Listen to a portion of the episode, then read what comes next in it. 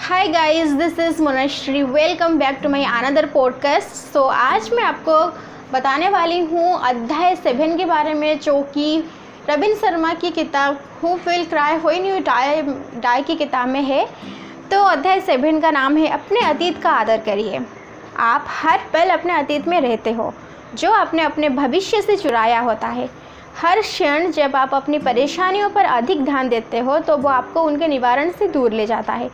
जीवन में आप जो चाहते थे पर नहीं हुआ, उसके बारे में सोचते रहने से आप अपने जीवन में उन बातों को होने से रोकते हो, जिनकी आपको हमेशा से चाह थी। ये परम सत्य है कि आप जिस बारे में हर वक्त सोचते थे, वही बनते हैं। अतः बीती हुई घटनाओं और गलतियों के बारे में चिंतित होने का फ़ायदा तभी है, अगर आप उन्हें फिर से अनुभव करना चाहते हो। इसके बजाय आपको अपने अतीत से शिक्षा लेकर, ज्ञान के और प्रकाश के एक नए धरातल पर आने का प्रयत्न करना चाहिए। जीवन की सबसे दुखद घटनाएँ, जीवन के सबसे बेहतरीन अवसरों का रास्ता खोलती है। एक प्राचीन विचारों को यूरिफाइड्स ने कहा है, बदकिस्मती से खुशनुमा बदल, बदलाव के अद्भुत अवसर छिपे होते हैं। अगर आपके हिस्से में अत्यधिक परेशानियाँ आई है तो शायद हम बात को घातक है। आपको किसी महान कार्य के लिए तैयार किया जा रहा है। इन परेशानियों का सामना करके आपको उन कामों के लिए बेहतर ज्ञान और सामर्थ्य होगा। अपने भविष्य को, भविष्य की उन्नति के लिए जीवन की इस शिक्षा, ईंधन की तरह उपयोग करना चाहिए। ये हमेशा याद रखिए कि आप जीवन में प्रसन्न लोगों ने भी कई बार अप्रसन्न लोगों से ज़्यादा परेशानियाँ झेली होती है।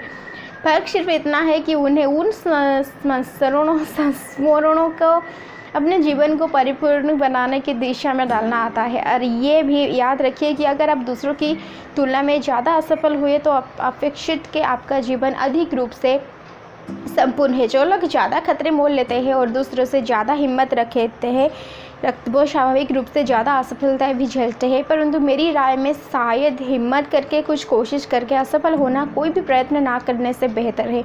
मैं अपने जीवन के दिन असंभव लगने वाली चीज़ों को संभव बनाने पर बिताती बिताना पसंद करती हूँ, करूँगा। मैं सुखी सुरक्षित और साधारण जीवन जीने के बजाय अपने जीवन मानवीय सीमाओं का प्रसार करके असंभव को संभव बनाने की चेष्टा बिताना चाहूँगा। ये जीवन की असली सफलता का सहारा है, जैसे कि हेरोडोटस ने बुद्धिमत्ता के साथ कहा कि कायरता और अनगिनत असुरक्षाओं के साथ बैठे रहकर कुछ ना करने से ज़्यादा अच्छा होगा कि निर्भीकता के साथ उन खतरों को चुनौती का स्वीकार करें जो हमारे पूर्वानुमान के हिसाब से आधे भी नहीं होते जो जैसा कि बुकर भी वाशिंगटन ने कहा है मैंने ये सीखा है कि सफलता का मापदंड वो स्थान नहीं है जहाँ तक कोई पहुँचता है बल्कि वो बाधा है जिन्हें जीतकर वो उस असफलता तक पहुँच जाता है।